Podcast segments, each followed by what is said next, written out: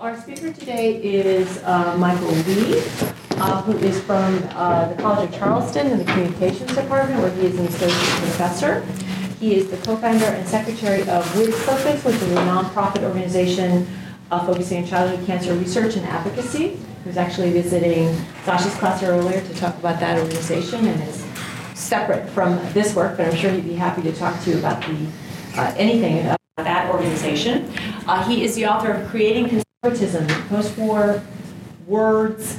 That's actually harder than you might think. Post-war words that made a movement. There you go. Um, and that is, and this talk is drawing from that book. So what we thought we would do is mix up the format a little bit. I say that, and I expect you all to look up on your computers and be like, what? mix up the format a little bit and start with a discussion. Do any of you want to move closer? Because this is kind of. Yeah? Come on. Come on down. We'll make the room feel less cavernous. Um, we thought we would start with a discussion uh, about uh, conservatism and uh, trying not to blow any of the key points from the talk. So if I if we if, if I start to direct you down the wrong pathway, you're like, no, no, I can't blow that Okay. main talking point or I'll try really hard. Yeah, uh, but uh, I was uh, intrigued when I when I read um, the description of the talk. Um, there was this line that um, said that Mike would be looking at the influence of the conservative canon on traditional libertarian and other types of conservatives. And uh, I thought, I bet a lot of people are curious about what does that mean, other types of conservatives, because I think we tend to think of conservatism as one thing you know, we sort of have a good idea of what it is, and you know, and sort of it's Reagan, and maybe Trump is a different take on what that is, but it's just kind of conservatism is this thing, right? And actually, conservatism is a is a plural thing. There are conservatisms. It's a process. It's historically changed over time in America, and I wonder if we could start with just uh, giving a sense of what it means to speak of conservatisms in America instead of conservatism.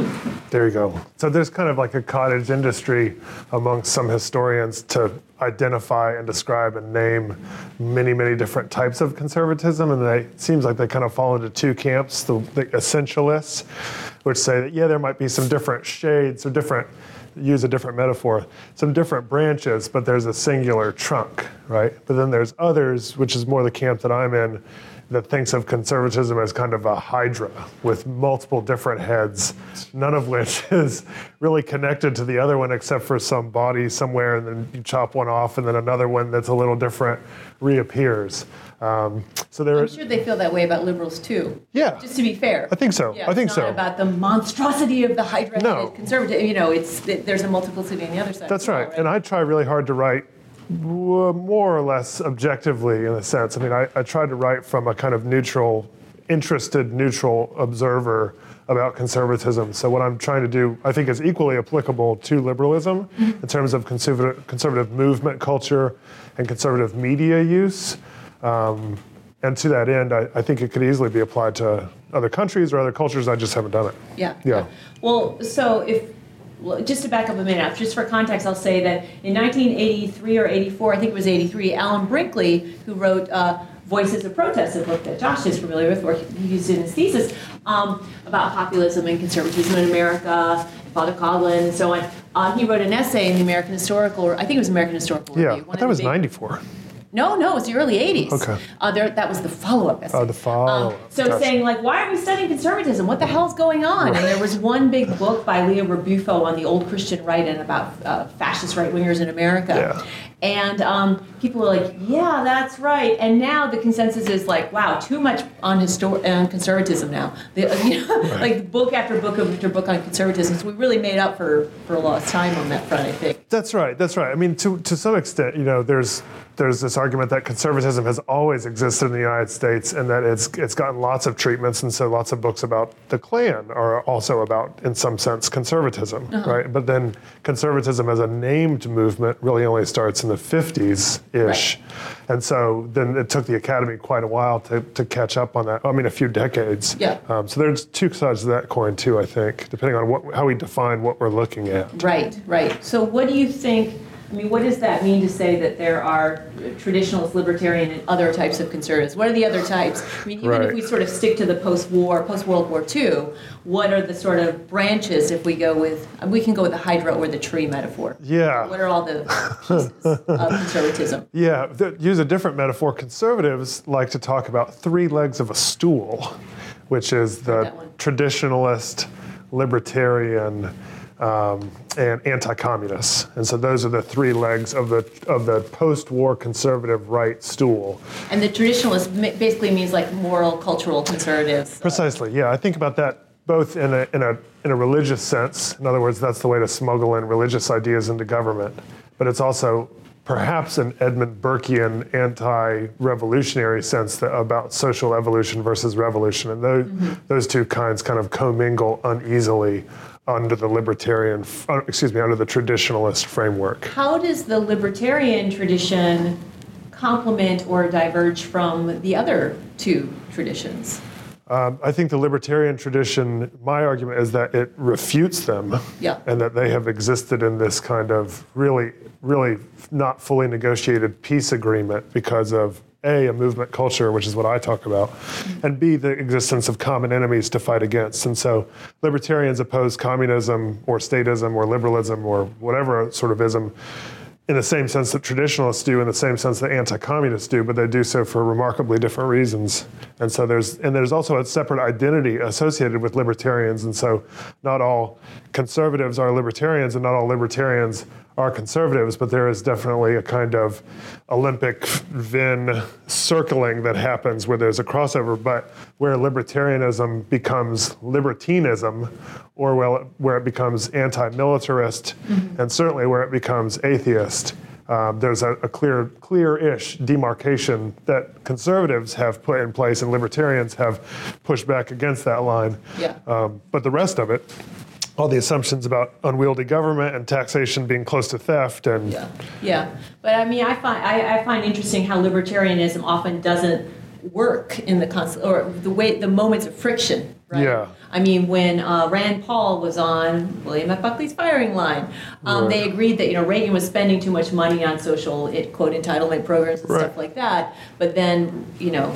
Rand Paul was like, is it Ron Paul or Rand Paul? I think you're thinking of Ron. the the senior. Yeah, Ron. Sorry, Ron Paul.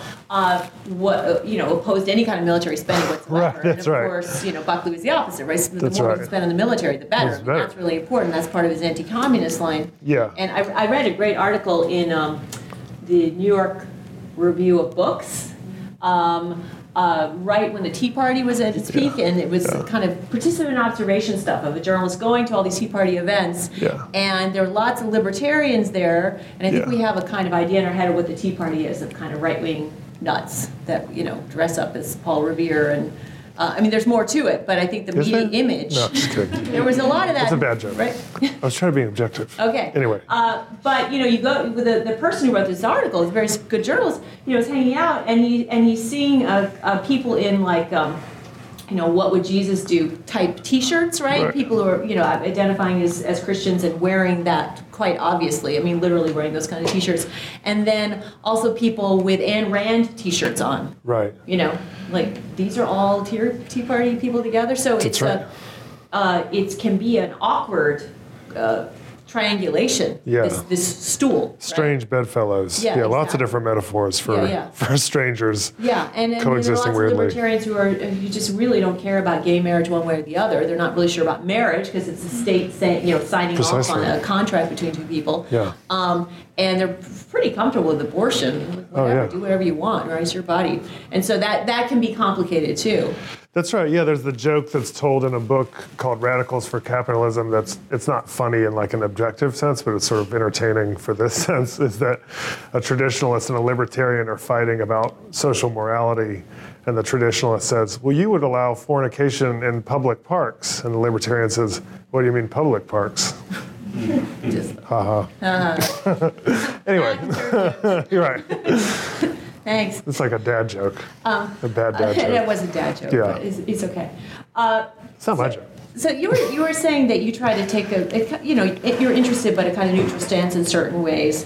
That's Um, right. In other words, you're not writing from a hardcore advocacy position of like, we must topple the conservatives. That's right. Um, what are the pros and cons of that approach? And how does that really play out in your research? Is it a question of tone? Is, I mean, it's a question of argument, but it's also a question of tone. Um, it influences your audience to some extent, right, to who you're going to reach. What are your thoughts on that? Uh, yeah, good questions. There's a lot there. So I thought, in a sense, I try to think about what conservatives are trying to do when they read these books that I talk about as the conservative canon, or what the authors were out to do, what was the kind of rhetorical moment they found themselves in, and what goals did they want to accomplish, and then try to be charitable, a charitable reader uh, from that stance. I also don't set out with a particular axe to grind, other than understanding the formation of arguably the most important political movement in the 20th century, at least in the United States, as far as the United States is concerned.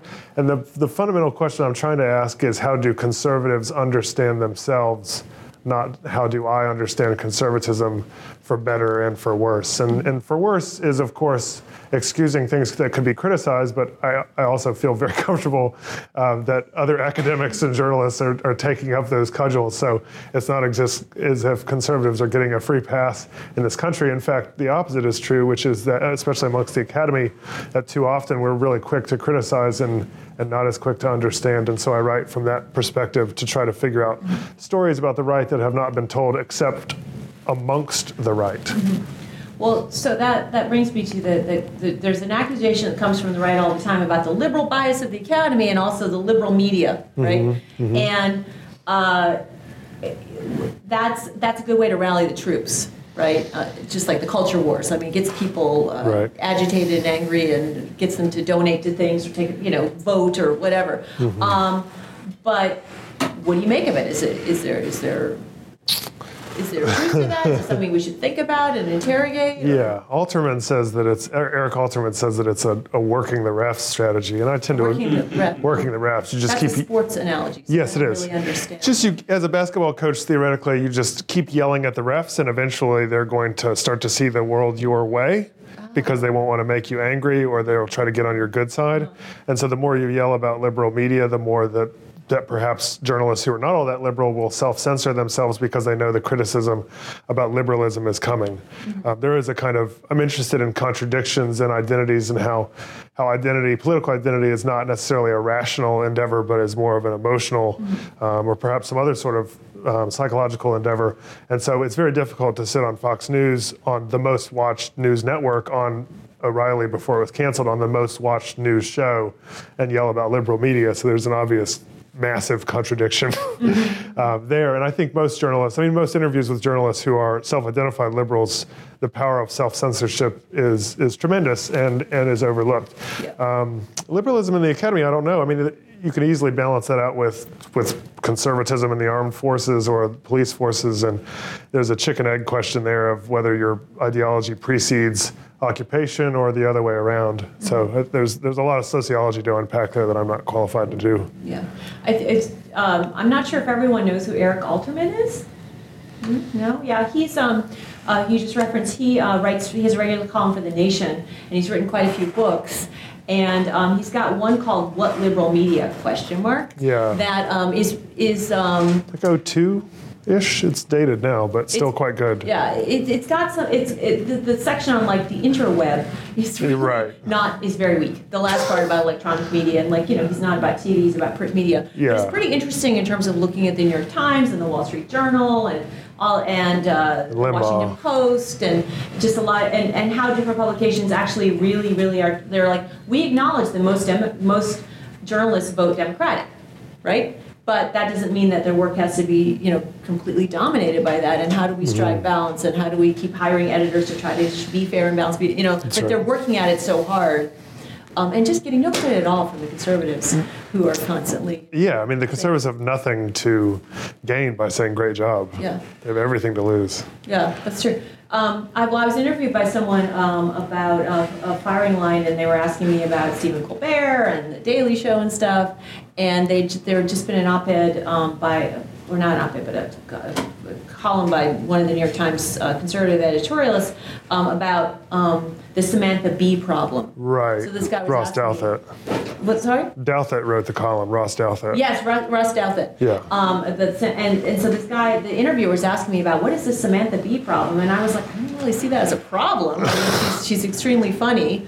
Um, yeah. And that his problem seemed to be that all the comedy was liberally biased. And, and I was like, well, how come conservatives aren't cranking out good comedy? you know what I mean? like, like Yeah. it's true that all the good, you know, like I'm not seeing a lot of good satire from the right.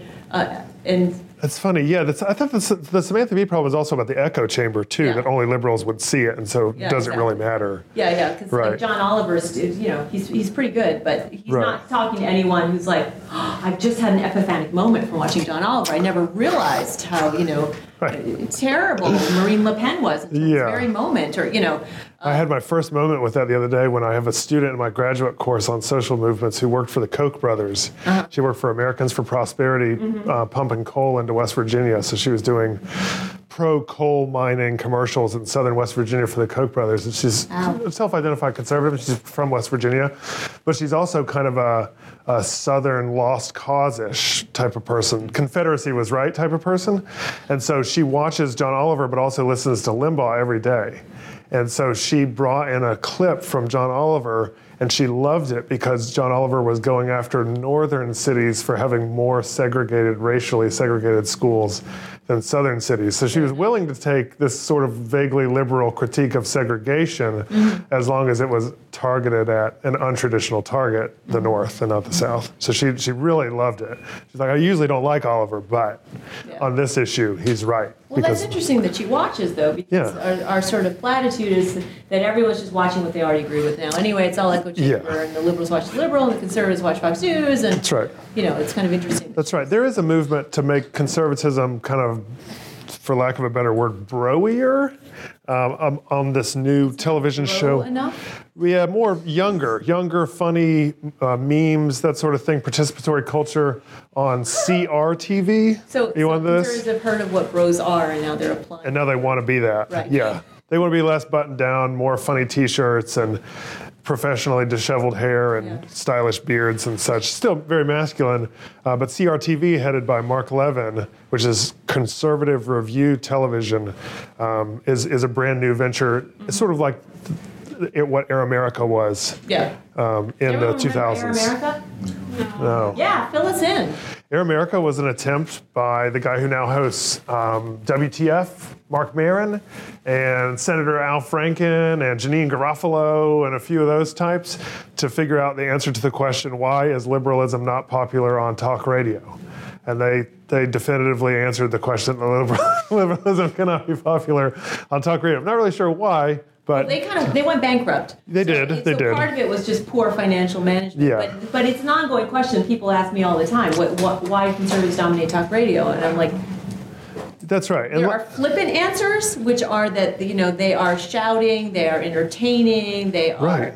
Appealing to our basest instincts right. of their fans, and I mean that's the caricature way to answer it. Just Yes. like because they're jerks willing to do anything to get high ratings, that's, That's the right. jerky way to answer it. That But there have to be smarter ways to answer why uh, liberalism cannot thrive in the same way, Yeah. or the left, whatever, on um, talk That's radio. right. And you know, there's a demographic reason too. I mean, David Foster Wallace has an essay on this, on that very question. I don't know if you're familiar with this. Uh, what is the name of that, David Foster Wallace? It's in a supposedly funny thing, fun thing I'll never do again. Um, and the, the essay title is escaping me, but he it's the third largest radio conservative radio talk show host in the LA market. This is in the late 90s, mm-hmm. and he tries to approach this guy as a performer and not as an ideologue to mm-hmm. see how he reaches his audience.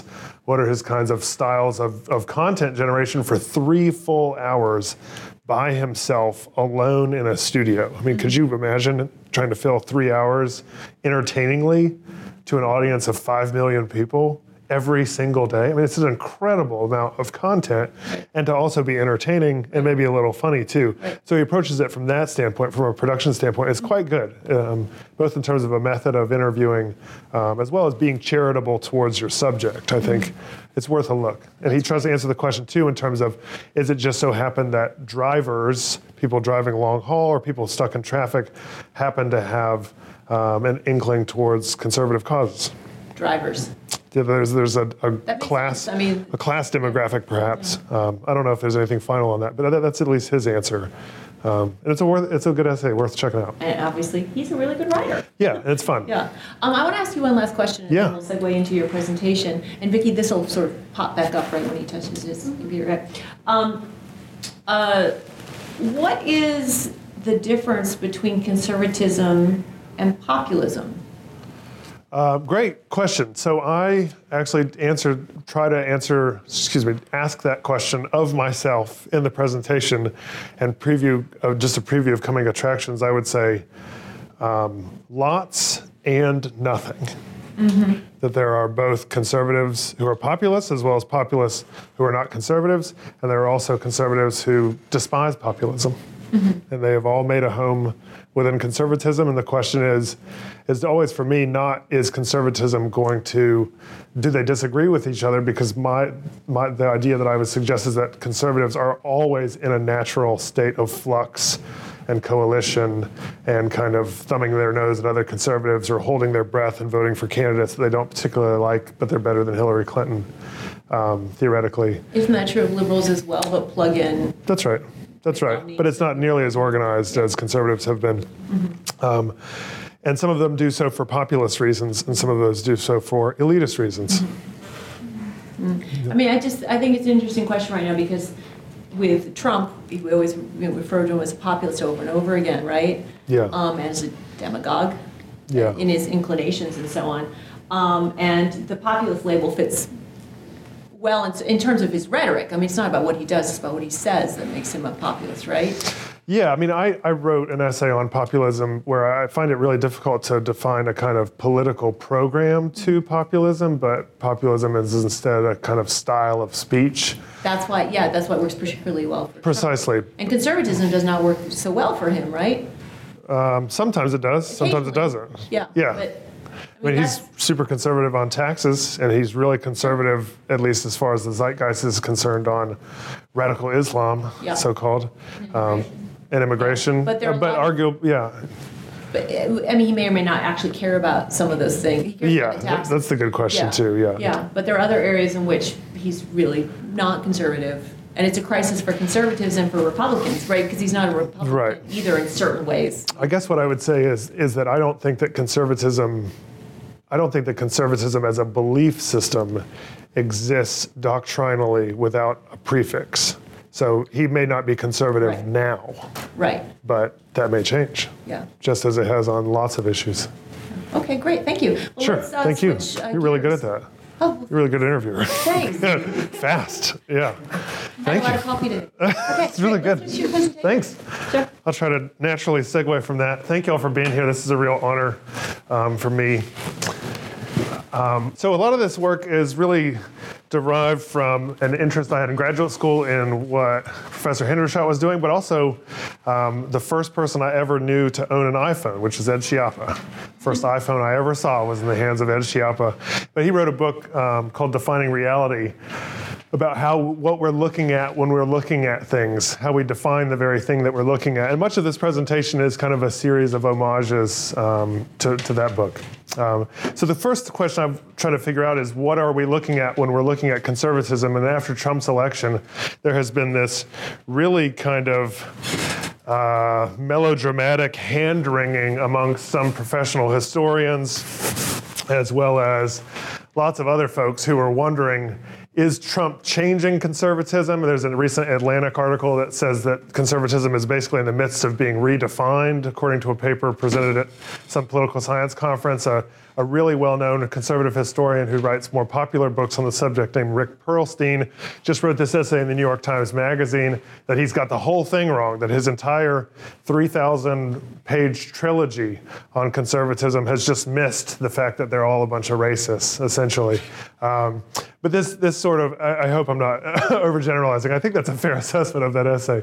In any case, this is not a new phenomenon, either amongst conservatives or amongst people looking at conservatism. Conservatism, the, da- the, the definition of conservatism has been in flux the entire time, I would suggest, whether it's Trump's election or the burgeoning Tea Party or the downfall of McCain, or if we look all the way back at this handsome devil, his name is Frank Meyer. Frank Meyer is sort of a fascinating and overlooked figure um, in American politics. He was a communist. In fact, he was the highest ranking, among the highest ranking American communists who was stationed quite literally in the United States. And he taught at the largest communist training school, which was in downtown Chicago, in Southside Chicago. And he had kind of a come to Jesus moment and converted to the right for a variety of reasons that aren't really relevant here. But he was so concerned about his health after Trotsky was murdered in Mexico City that he stayed up all night long working and would sleep during the day in upstate New York when his family was awake because he was really fearful that axemen or gunmen, Stalin's henchmen, were going to come get him. Anyway, he is one of the forerunners of the kind of three stool, three legs of the stool of conservatism.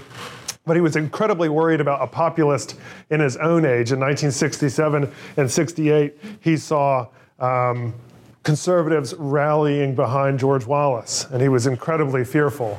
And he thought that Wallace was a demagogue. He thought that Wallace was an outsider. He thought that Wallace was not conservative. And yet at the same time, here is this guy, here is this theorist of conservatism who knows communism and knows conservatism about as intimately as we can expect, who sees somebody rallying conservatives as a conservative, but he doesn't think that they're conservative, right? So there's this kind of semantic um, impossibility of a final definition. He says the root of the problem is the original coalition. So conservatives form in, the, in the, roughly the 1950s as this phalanx of people who disagree with one another, as we were noting earlier, whether it's religious folks or libertarians or anti-communists or um, people who think that the communists are putting fluoride in our water or states' rights or you name it. There's monarchists.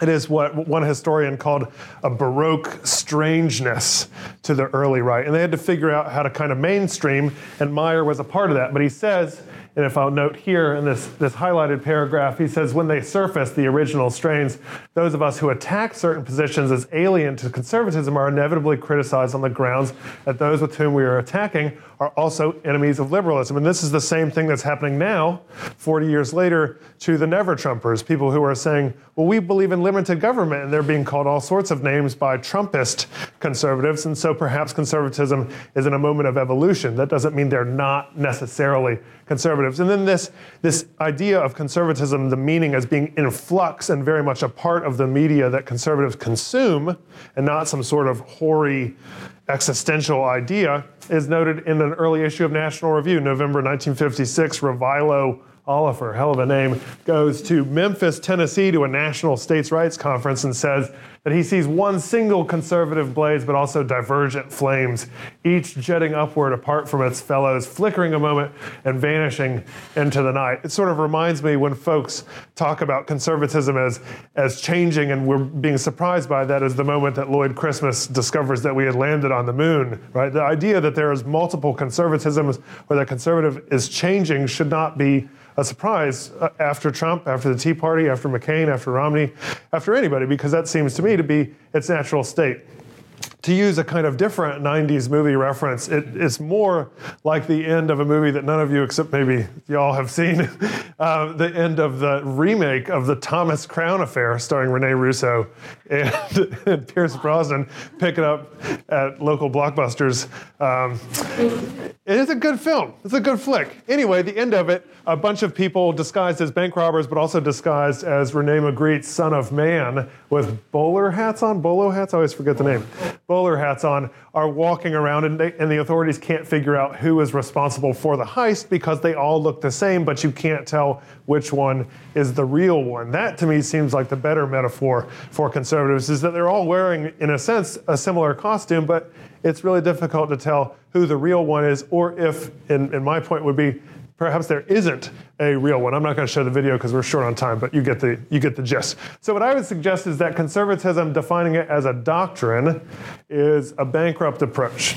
That conservatism is kind of a cultural identity-based phenomenon that I choose to call a political language. So I'll briefly take you through what I mean by that there's lots and different articles, especially in the, the burgeoning behavioral science literature, that says that conservatism is all manner of bad things. For instance, this meta-analysis that was has been cited 25,000 times, according to the database I looked at the other day, says that conservatism is people who are really afraid to die, people who think that the system they live in is unstable, people who are not open to experience, people who are dogmatists and are intolerant of ambiguity, people who prefer order, structure, closure, integrative complexity, and they fear being threatened or losing their lives or their loved ones' lives, right? So really unstable people you wouldn't want to hang out with, right? You don't, certainly don't know any liberals who fit any of those characteristics. And so there is this kind of essentialist approach to conservatism that says that it is a stable set of beliefs and characteristics. And this is among the founding bits of literature of this line of,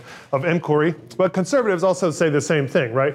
When you go to professional conservatives like Ted Cruz here pictured grunting through defining conservatism at CPAC.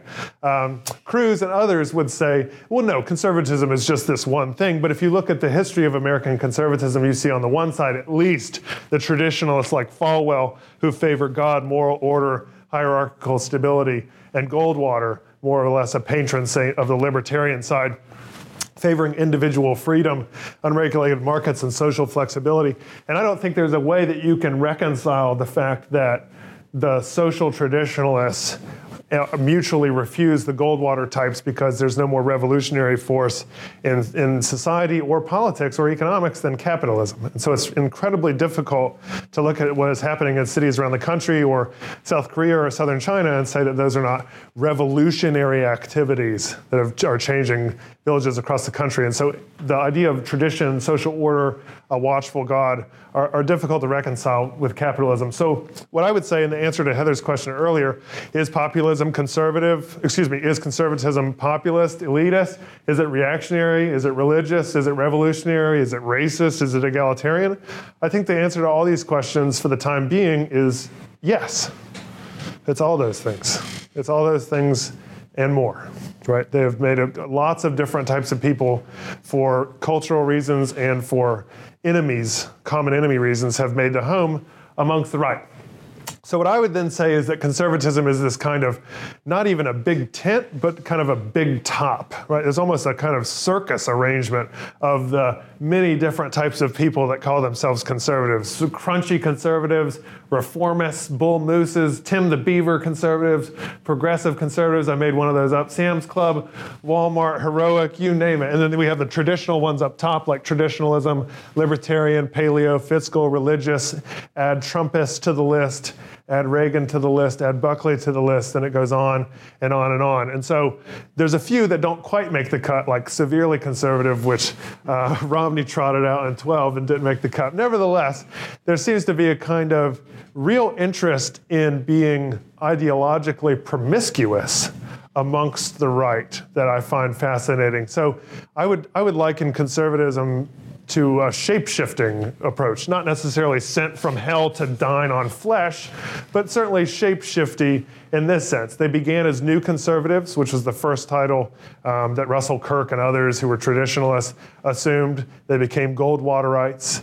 Um, they became consumed by racial efforts, busing and whatnot, anti civil rights. They became Reaganites, and then they became compassionate conservatives with George Bush, Republican revolutionaries with Gingrich, neocons under George W. Bush, Tea Partiers in 10, and then Trumpists in 16. And if you look at the series of the last, let's say, few presidential elections, conservatism in 2002 looks absolutely nothing like conservatism in 2010, which looks absolutely nothing, which looks strangely dissimilar from conservatism in 2016, and yet they all won, right? And so there hasn't been this kind of fracture moment. There's only these fusion moments around victories, but those victories are at the behest of very different kinds of causes. Um, so the question about how this then happens to me is interesting, which is how do these really strange bedfellows stay together? I would suggest one way is the way they understand the world around them and who they are opposed to. In other words, enemy creation, first the, the anti communists, and now perhaps uh, a global holy war. Um, but I would also say that they begin to think of themselves very clearly. So Buckley. Um, I've spent some time with once said in a book in the 70s that he knows who is a conservative less surely than he knows who is a liberal in his characteristic style. He says, spin him around like a top and blindfold him, he could find a liberal, but he can't find a conservative because under the pressures at hand, they have had to invite all kinds of people into their ranks. He also said, which I really love, that if somebody really asked him a lot and said, Come on, man, answer the question, who is a conservative? He would give them Richard Weaver's conservatism is the paradigm of essences towards which the phenomenology of the world is in continuing approximation with kind of a wry grin, because what the hell does that mean? All right. Uh, so I think then of conservatism not as a doctrine, but as more like a fan culture. You learn to adorn yourself in certain ways, you learn to speak in certain ways, you learn to perform in certain ways, walk in certain ways talk in certain ways, sing the song certain ways, and that is the way that I identify it. And those identity commitments have doctrinal commitments with them, but they are not fully divested from those commitments. So, for example, if you learn to speak a language, right? There's a, a, part of learning that language that comes with it, learning its different dialects, learning its different emphases, learning its different cultural appropriations. And here I would say the same thing for conservatism, is that it is about its argumentative stock, and its stock is varied there has not yet been a major fracture point where the stop, where there's secessionist movements and the Trumpists go one way and the Tea Partiers go another way. They still exist under the same umbrella term. And so for the time being, both performances are ostensibly conservative. There was a moment like three days before the election when I was reading articles, and you probably were too, that said, you know, as soon as Hillary wins, it's basically the end of the Republican Party. Conservatism is going down too because the Trumpists are going to secede, and then the Libertarians aren't going to know what to do. And where's the religious right fit in between those two? So we're looking at the end of an era here, people, right? And now here we are, even the same talk. Um, and so then I treat doctrinal differences as differences in dialect, right, in terms of the speakers of the language. And so we see the common ways that we adorn ourselves in, in our culture, or if I could identify somebody who is a tourist in Charleston pretty easily, and perhaps you could do so uh, up here in this different locality. But we also know the certain signs, the decorum of the Tea Party with the Gadsden flag, with the very traditional um, now tired refrains about liberal media or global warming and global whining, uh, about reporters all being biased. They have a, a, very traditional iconography, which is another unifying element of the coalition. They can get behind iconographic pursuits in the same way that Christians who disagree with one another get behind similar cultures with similar iconographic pursuits. And it's even, I don't make it seem like it's a big deal like tailgating is, right? It could be as, as everyday and normal and quotidian as this woman looking at her phone wearing a socialism sucks t-shirt. It's just part of everyday life, this sort of adornment. My favorite one is this, which many of you will recognize as a Tinder profile. My aunt 50, God bless her, she's living her truth. She's on Tinder, she's meeting guys. This is one of the guys she met. I don't think she went out with him, but this guy from Minnesota, he says of himself, I'm white, I'm straight, I'm conservative, I'm a rebel, and you can have my gun when you pry my cold, dead fingers from around it. Judge me if you want. If you don't like it, you can kiss my free America ass. A few things. One, free America ass is a, is a nice coin of phrase. Two, he has a shirt on that says bump and grind. And three, there's a child right behind him. Right? So it's a really classic Tinder profile. What was that? What's that? Swipe left? I swipe left? Yeah. I don't know. I think she might have slaved left. Uh, in any case, the question then is if I treat conservatism as a language, where do the parts of the language come from? Where do the key words come from? And that's where I've become really interested in conservative media in particular, the canon of great books that conservatives have invented, right? They have given these books their canonicity, so to speak. Um, and all of these books are written between roughly 1945, the end of World War II, and 1964, when Goldwater runs and loses the presidency in, in magnanimous and huge fashion, right? He, he wrote a, a little note to McGovern in 72 that said, uh, Dear George, if you're going to lose, lose big love Barry, which is a great, great little note. In any case, uh, the conservative canon, I say, is a set of texts that any community links directly to its identity in the same way that the United States perhaps is linked textually to the Constitution, right? Like Marx with the Marxists or the Bible. Uh, for Christians, these are considered timeless, prophetic, prescient texts. They can speak to timeless pursuits as well as timely pursuits. And then the the communal buy-in is there in the sense that everybody widely acknowledges that these are the documents that are the fundaments of our identity. These are the documents that I have gone through conservatives talking about conservatism, right? how conservatives have talked about conservatism in terms of their origins, their origins and ideas. And these are roughly the 10 texts that I say have had a kind of perpetual power amongst conservatives since 1945 ish, right? These are kind of the top 10. And amongst these, there are some that are more important than others, but these are all books that books have been written about, like this one, Reading the Right Books, A Guide for the Intelligent Conservative. And this kind of movement culture that's organized around canons and texts and encouraging people to read the text is what I'm going to talk about for a minute next. But you'll note a few of these books are more or less famous, like The Road to Serfdom is, is justifiably famous. God and Man at Yale is still relatively famous. Whittaker Chambers' Witness was nationally famous when it came out, perhaps not, not so much more now uh, in the conscience of a conservative. But the rest of these, besides maybe capitalism and freedom, are pretty obscure to non-conservatives. But this is very much; these are very much a part of the social capital of conservatism. Is knowing these books, or at least having read some of their parts, or being able to talk about them intelligently. There are some second-order books that I think are worth including because they show up on lists that conservatives obsessively make about these books time and again, but not with the kind of frequency as the top 10 that I made, and also not with the kind of same reverence. So what I, you'll note, I haven't included a few that stand out. Ayn Rand doesn't make the cut in large part because there's a vociferous disagreement amongst conservatives as to whether or not she is conservative, and none of those texts are subject to that kind of criticism. There's other really famous books like Phyllis Schlafly's A Choice Not an Echo that are not continually cited by conservatives. They sort of peaked 40 or 50 years ago and then they've more or less been lost except to professional historians. All of these are still taught at conferences, right? And this is the idea then that they are, it's not that they were born into the canon, right? They were canonized. And so the movement culture is organized around texts, producing, disseminating, and reinforcing a reverential relationship with these texts. And they really make sure of doing that because there's hundreds of millions of dollars at stake on encouraging these texts. So, for instance, these four organizations are just four among a few. Uh, the cumulative total of their budget is, um, according to a, a, study a few years ago, about $550 million.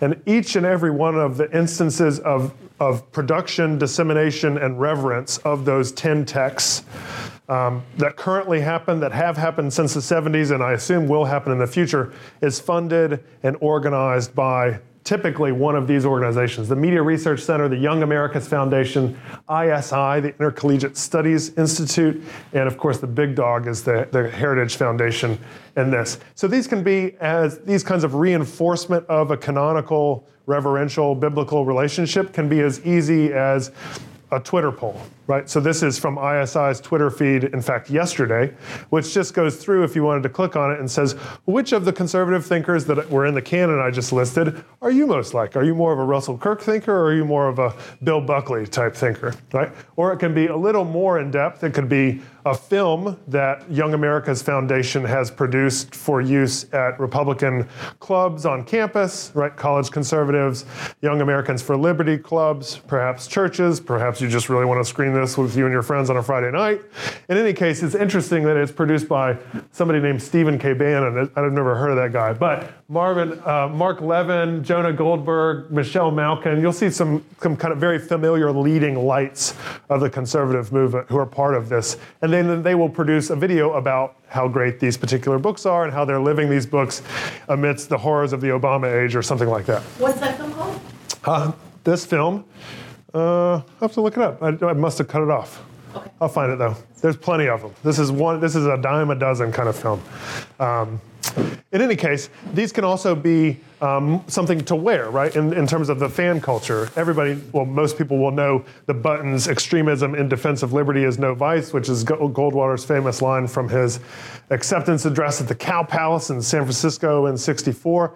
But other obscure kinds of currency come from these texts too. So this phrase, "Don't let them immanentize the eschaton," is a phrase that Bill Buckley made famous in lots of places, but especially when he ran for mayor of New York City in the mid '60s but it's taken from another canonical book by Eric Voegelin, who escaped the Nazis in Vienna and came to the United States um, and was a religious conservative and thought that immanentize the eschaton was just an easier way to say hell on earth. I'm not really sure why. In any case, he, he wasn't the most gifted or uh, monosyllabic writer, but it was Buckley's homage to, to Voegelin, which was then paid homage by conservatives like David Brooks or William Kristol, who remember buying these buttons and wearing them in high school or wearing them when they were on the debate team in college. Right. These books also give conservatives what is important in terms of building a culture, building a culture of people who can agree to be called the same thing while believing in very different things, and that is an origin story, right? So conservatives can have similar heroes, similar villains, believe different things roughly in terms of military or whether there should be prayer in schools or whatever the issue is, but they can also have the same identity in the sense that they came from the same place. So you see conservative historians like, um, this is actually from Alfred Regnery, who is the son of one of the guys who produced and published a lot of the conservative books that I talk about. He says, Hayek, Mises, Buckley, Chambers, and Kirk, Regnery mused, ignited the conservative cause with books, and over the coming decades, books were at the heart of the growth of the movement. Lee Edwards uh, the House historian at the Heritage Foundation, says much the same thing in his book about the conservative books. Right after Reagan was elected, one of the first speeches he gives is at the Conservative Political Action Conference, and he said virtually the same thing that his election was only made possible. And then he began to name check all of the members, all the writers from canonical literature. You'll find that they have, they not just, it's not me um, using a religious framework and importing that on the way that conservatives relate to their texts. In fact, they use the same religious language themselves. Pat Buchanan called The Conscience of a Conservative the Voice in the Desert, a sermon of fire and brimstone. The New Testament, we read it, memorized it, quoted it. Buckley agreed. He said it, it held a kind of scriptural authority in the community. I don't have time for this, but you'll, you'll note that this is it, this idea of common texts as the birth of conservatism as a culture, as an identity, is replicated in lots of places, not just in print and not just on buttons, but in speeches that are really tucked outside of the mainstream. So this is David Keene. David Keene is a, a foundational mid-century conservative. He was the president of the American Conservative Union. He's the president of um, the Conservative Political Action Conference for many years. And then he just recently finished a stint as the president with Wayne LaPierre of the NRA. So he's, he's well positioned. In any case, one of the things that ISI does is that it funds speaker series at colleges that have known to be friendly for conservative ideas. And so this is a speech where they flew in um, Newt Gingrich and other people like David Keene into the Citadel in Charleston, South Carolina, in a course on conservatism. And so the ISI would then sponsor a video series, which handily is on YouTube. And then David Keene will recount for Citadel cadets or somebody at Hillsdale College in Michigan or somewhere else the story of conservatism and then re kind of reacculturating a new generation into their own great books tradition. Um, other ways that they do this is that they encourage conservatives are financially encouraging young conservatives to recruit more members, right? Which which every good organization needs.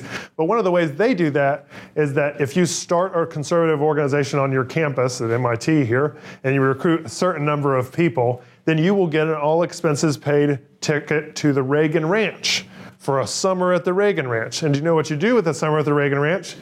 You go through guided study groups of the great books. And so you can study the great books with professor, conservative professors or luminaries like Ann Coulter, right? We'll, we'll make a drop in, meet the students, talk about um, her favorite book, which is Whittaker Chambers' Witness, and talk about what it meant to her life.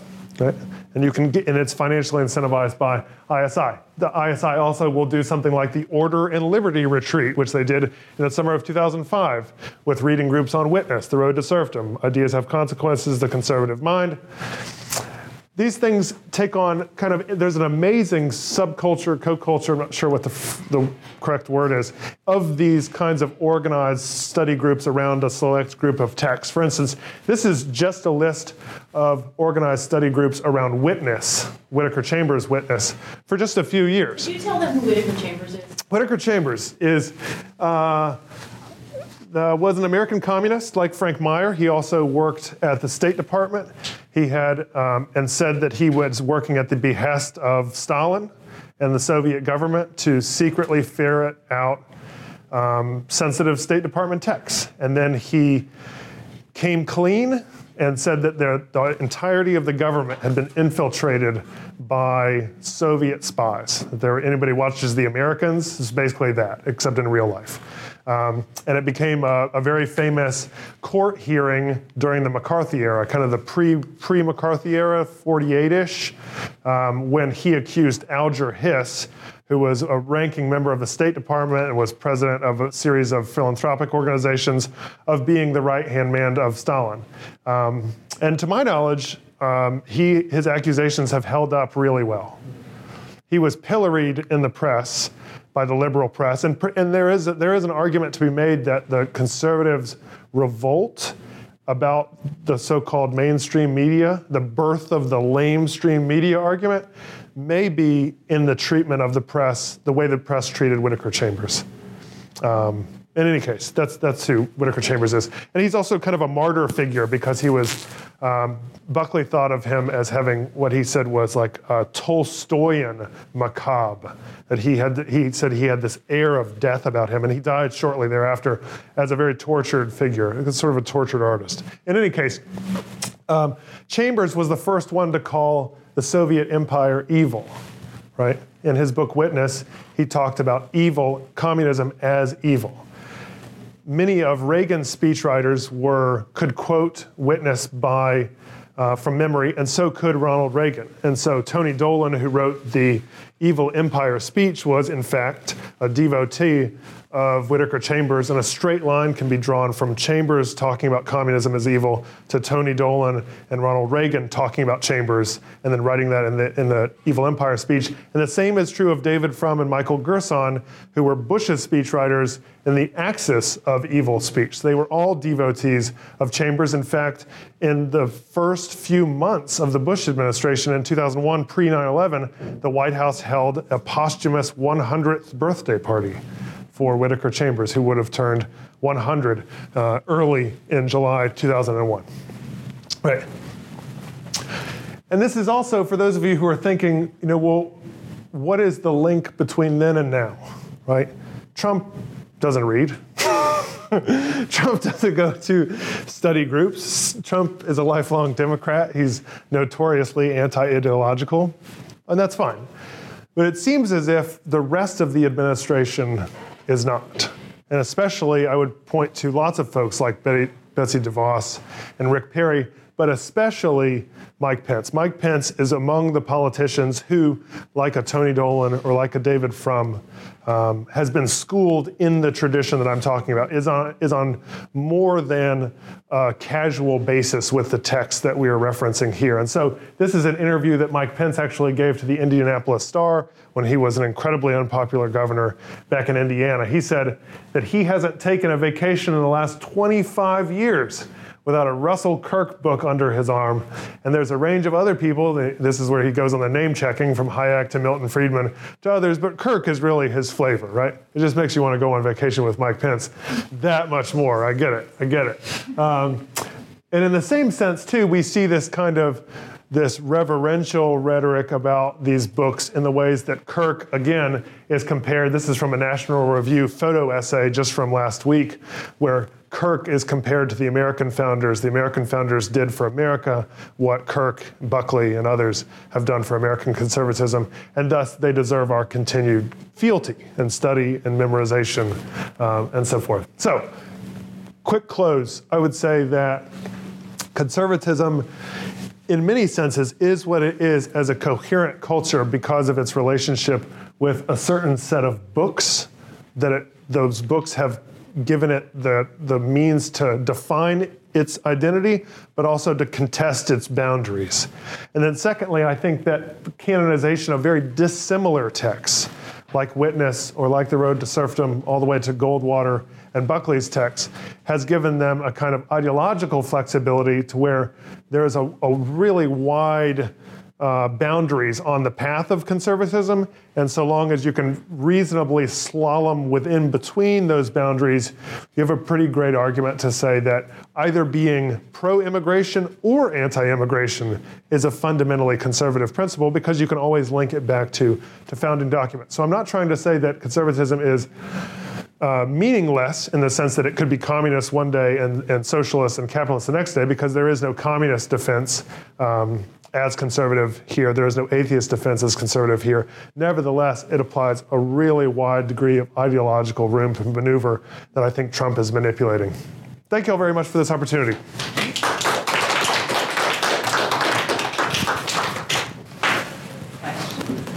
Hi. Yeah, that was really, really fascinating, and, and I, I love um, of conservatism as a kind of fan culture.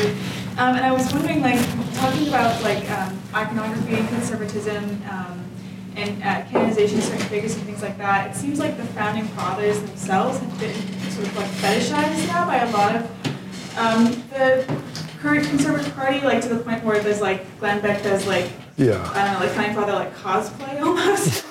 and like Totally. for a while the set on his show back when he was on Fox News had these sort of like very stylized paintings of Thomas Jefferson and George Washington the looming in the background and like when did that um, start? Did that start with the Tea Party? Like is it just a matter of like of making them icons or like is there anything deeper there or Man, right. what a great question. I don't think that I don't think that I'm totally qualified to answer that because I'm not sure. I can say a few things. One, the cosplay idea is a really good one and one that I haven't really thought of, but it's totally perfect.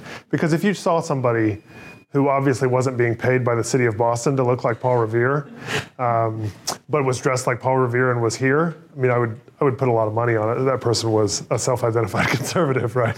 the kind of fetishization of that. Um, it typically happens. It definitely happens in the last 50 years because it's only after a series of these books, in particular Frank Meyer's books, come out that really say that the Constitution and the founders are the kind of epitome of what they called Western civilization, which was a code word for Judeo Christian civilization. And they really began talking about the founders almost in a sense of like apostles of Jesus, right? And so there is this, this democratic, Christian democratic framework that exists from, and they can link it back to the ancients that now we have inherited, and these are the men who have given it to us. And so the cosplay, in that sense, makes sense because if you are an originalist about the way you interpret the Constitution and you actually want to inhabit the brains of the people who wrote it, then what better way to get into character? You know what I mean? Um, but in terms of the timeline, I would really be speculating too much to say, you know, this is the event. And if somebody else knows that better, like when did conservatives start dressing up like T- Thomas Jefferson? I'd love to hear it. I don't, I don't know off the top. That's a really great question. Yeah. I'm going to ask a completely unfair question in terms of, of your prior preparation, but it, it seems timely. You know, Saul Alinsky and a lot of people in the left in the 60s, you know, uh, taught in terms of movements that the action is in the reaction. Yeah. And so that certain demonstrations were designed to provoke the boot of the man coming down uh, to demonstrate the oppressiveness of the state. Yeah. And it seems to me that there's a recent trend, uh, with Coulter at Berkeley being the most the most recent example, of where uh, conservatives, using the term very broadly, or provocative conservatives in particular, uh, are deliberately going to college campuses to provoke a response. And I think actually the, the response they're hoping for is what, what happened at uh, Middlebury or what happened at, at Berkeley so that they can play the victim Yeah. and, and claim hypocrisy on the behalf of, of uh, those institutions. And that this, that this reveals the uh, true nature of uh, campus liberalism. That's right. And I just wonder if you, you know, I'm sure you've been reading and hearing about this stuff, if you, how you've been processing it. Yeah, to me, that's very much in keeping with with the, the manner in which conservatives have protested or have talked about colleges and universities since Buckley, right? So among the founding texts is a 24 year old guy saying, look at what's happening at Yale. These people are atheists, communists, but right in the Yale charter, it is about making young men in the image of Jesus or, or something like that, right? That there's this been abandonment of the hallowed ideals that we have to get back to. And it's also, um, I don't, I don't use the word reactionary in that sense, but it's a, it's a, it's a countermeasure in the sense that conservatives from Buckley on, in many cases, are reacting to the dominant, right? Like they are the second fiddle, right? And so in that case, it is about revealing this big, larger superstructure of oppression that exists on American college campuses under the guise of the hypocritical guise of political correctness. That seems to me to be a, a really typical conservative thing to do over the past 60 or 70 years. Hmm. I, I see the messengers like Milo and others as being different. Although, as a separate point, and another project I'm working on is about conservative trolls. And I'll bring this up just to, to maybe incite some debate too. But one of the things that I'm interested in is whether that kind of antagonistic politics is somehow written into the DNA of American conservatives, the kind of provocation, right? And so there's, and we would think of that now in the internet age as trolling, um, but that's what Coulter and Limbaugh and many others have been doing for a long time. But one of the things that Milo does, that Ann Coulter, Milo Yiannopoulos, I'm not friends with him, um, and Ann Coulter and others do, is that they criticize from a position of precarity, right? So Ann Coulter will consistently call Democrats hysterical, emotional. At one point, in, in, one of her books, she says they throw like girls, right? She's using these kinds of anti feminist positions, but there she is, a national public figure on national TV. Bombastically declaring anything is very much a feminist thing to do. And so she's in this kind of contradictory space where to attack her is to then reaffirm her marginal status, which she is in fact exploiting. And so Milo Yiannopoulos, uh, as an out gay man flying the, the pride flag, can do much the same thing. You come at him, it's not just that you're silencing him, you're silencing uh, an embattled minority, right? Uh, a sexual minority. And so in that instance, he has a kind of credibility that a Rush Limbaugh with his cigar smoking would not, right? And to do it on a college campus also seems to be a very typical thing to do. Please. Well, I would, I would agree that there is some playing, game playing going on here, and, and, and, and I'm always, uh, I, just can't believe when I hear conservatives talking about they're silencing the media when the, the literally the best-selling books in America are by Ann Coulter, Rush Limbaugh, Dinesh D'Souza, Bill O'Reilly, like, you know, silence, right? Or Sarah Palin, you know, when she had her own uh, show on TV, you know, she had a couple TV shows, she had best-selling books, and she was Yeah. silencing me. So I, I agree that there's that game playing, but I would push back it to some extent, and I can't believe I'm defending Ann Coulter, but again, it's what, what Ed was saying to the extent that, uh, yeah, Ann Coulter played her, her cards around this event, but was there a appropriate way that she could have gone to Berkeley to give a talk at the invitation of a conservative group? Should she have just declined? I mean, was there a, a you know, was it inappropriate for her to even say yes to this invitation in the first place? Regardless of all the drama or of, of, you know, Charles Murray's invited Yeah. to Middlebury, he's like, yes, I'll come talk. I mean, I, I, I do think there was a genuine desire among the conservatives who invited these people to hear from them. Nah, I don't. I think, it's like, I think it's all strategy and tactics. They can read her books, they can watch her on TV. It, it, the- bringing her to campus is the provocative act. And from what I understand, you know, she's saying I've been silenced, and the UC Berkeley campus administrators are saying, no, we have not silenced you. Mm-hmm. We're- Right. You know, we're doing, Yeah, they tried to schedule after the end of classes, Right. which is not an ideal time, I think, for a guest speaker to come. I mean, I, I just, I guess I'm just wondering to what extent we want to say, well, yeah, it is actually difficult for conservative groups to have a guest speaker on campus. And like Charles Charles Murray wanted to talk about a book about divisions in America and how we don't understand each other. Right. And right, I mean, I, I actually, you know, from a free speech Yeah. standpoint, I absolutely think that Yeah. there should not prohibit speakers of that sort. Yeah. I'm really talking in terms of strategy and tactics. Mm-hmm. They don't really care if she speaks or not. By they, I mean that conservative organization. You know, they don't, they're not really hoping for dialogue. They're hoping for a fight. They're hoping for there to be Right. a, a reaction as there was in Middlebury that they can then use to uh, play the victim's status. I do not think it's about intellectual exchange of ideas at all. Well, I, I. Although I defend the intellectual Yes, exchange. I Right. guess, I guess I would uh, guardedly concede that you might be right because Coulter is not going to come in with deep intellectual ideas. she's like, oh, you're right. Her favorite book is Whittaker Jefferson, like what?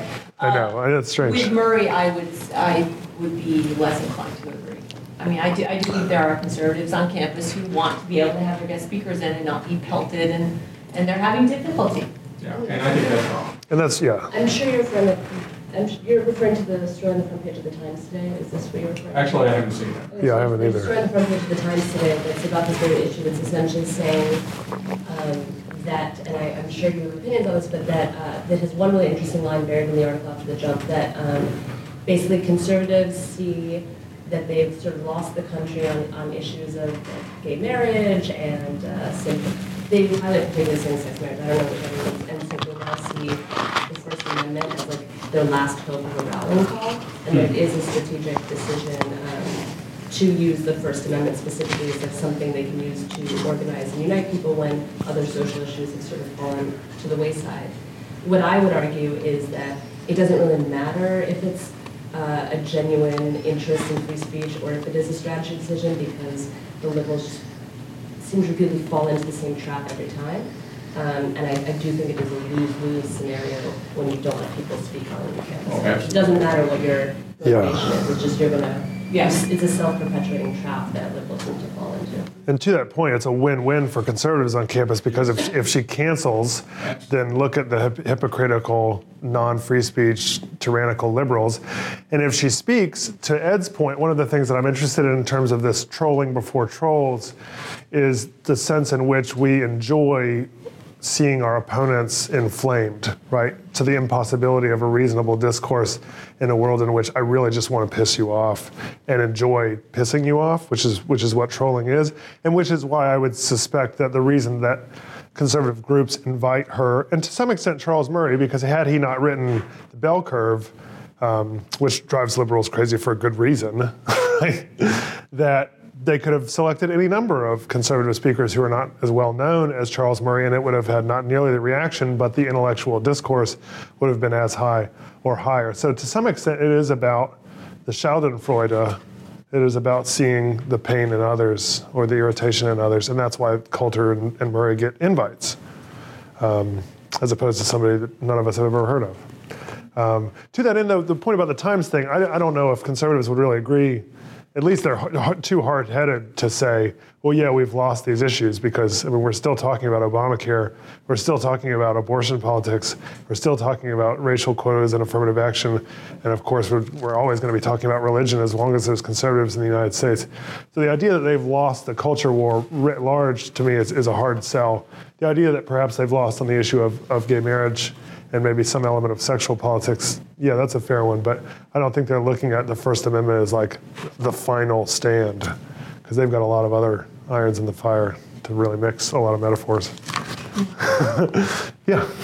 Yeah, thanks for that. I, I guess my question would be, um, I mean, you have this set up an interesting dichotomy at the start between conservatives and liberals and why um, conservatives do well on talk radio, and on the other hand, liberals sit on the train and listen to serial. So there's kind of there is a kind of medium as the message type dynamic going on there. Yeah. But particularly when it comes to books, um, you know, you've got these 10 canonical texts here. I can't imagine that just the few of us in this room who consider ourselves liberals, or maybe don't even consider, consider ourselves left of centre, would even be able to assemble a list, an agreed upon list of 10 books. Yeah. Take us all week to get to one or two, I think. Perhaps. Yeah. You know, is, is that a, a substantive issue? Is that a temperamental issue? Is that a cultural issue? Is it that liberals are more irreverent, do you think? Is it that it's easier if you come from a religious mindset, perhaps, or a kind of a, a, if you're given to authority as something that deserves respect, is it easier to then look at text as being canonical? Like, what, what do you think drives Good. the ability to construct that list? I do think, in kind of a Burkean, Edmund Burkean sense, that there is something in terms of the, the root of the term conserve, right? That Burke is worried about what we're losing traditionally in the French Revolution as we're renaming the days of the week, for instance, um, or burning churches. And so there is a kind of Burkean conservatism in the idea that there is real merit in the past and that, there, that we should really study and pay fealty to our ancestors. Um, but I don't necessarily think, because that was also true with Marx and the Marxists, or the Soviets and the writings of Stalin or Lenin, I don't think that that's necessarily a conservative thing. I think it's it's in the United States, it was out of necessity because the left was triumphant after World War II, and the right had some some decent funding opportunities, but they had no movement. And to, to build a movement, they had to figure out what they believed in. And they didn't have a march, and they didn't have um, dogs sicked on them. They had no images of, of Bull Connor and, and fire hoses. And so, how do you build a movement when there's no big public act of persecution? Is it about ideas?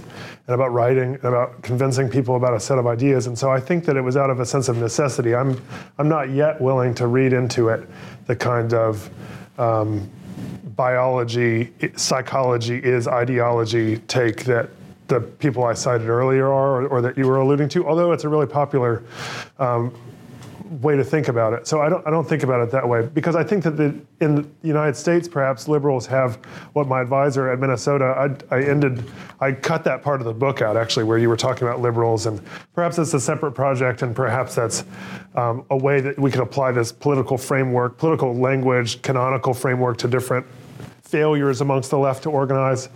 Um, because there's probably canons as opposed to a canon amongst the left the Silent Spring and some other ones. Anyway, the left seems to have more of an oral culture where there's these certain speeches, like I have a dream, that have really stood the test of time that we can cite or FDR's Four Freedoms, or I haven't given it as much thought, so I'm kind of spitballing. In any case, that was my advisor's idea, Kirt Wilson, who used to work with Ed at, at Minnesota, and then and I was really widely pilloried for suggesting that cons- that liberals had no canon um, by Karlyn Campbell, who's a political communication and rhetoric scholar. So that, that's a, I don't think they do, What but did he say? Like, no, our canon is clearly, and give a list. he listed the two that I just mentioned, and maybe some other ones, but it's been a minute. Um, but that was his argument: is we don't, that liberals, we don't have a literary culture, but we have an oral culture, and uh, in the United States at least. Um, it wasn't an argument I bought, but at least it's it's a partial answer or a suggestion, a suggestive answer. So. In any case, that's sort of where I'm trying to go in the future is to take a similar framework and apply it to, to different political movements here or, or elsewhere. Is this question of how do we get along as well as fight at the same time, right? Buckley said he wanted to create an energy at National Review so that they would concentrate on fighting communists instead of each other. And that's, that's what I think they've been very successful at doing. Would you, would you mind uh, ending by plugging your next project about secession? Yeah. And tell, and telling us a little bit about what the political balances are of that work? Yeah. Okay. Good. So this is the, my next project with a colleague at Wake Forest. Um, we're we're in the finishing stages of working with um, Oxford on a project on secession, an American history of secession. It's going to be called Selling Secession. And the idea is not is that secession is not just a formal withdrawal from the Constitution from the United States in the sense that the South seceded, but is a withdrawal from public norms in general, is a fracture of the public. And so there's lots of different ways that we can intermittently secede, whether it's withdrawing from norms of vaccination or whether it's actually leaving and suggesting that African Americans need to go back to Africa. The United Negro Improvement Association, through Marcus Garvey, suggested that. There's been libertarian attempts to colonize a certain area to to, to create a new public based on libertarian ideals in New Hampshire. The same is true with evangelicals in South Carolina, right? Secession by other means. So we're interested in talking about the means by which groups have declared the country irredeemable and have tried to move on, including but not limited to Southern fire eating secessionists like back in Charleston, South Carolina. Um, so we're looking at African Americans, separatists, the Nation of Islam, the Panthers, Marcus Garvey.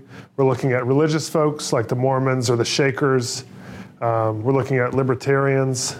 Um, and then we're, we're making sort of hints at others that I just suggested, like um, anti vaxxers and so forth.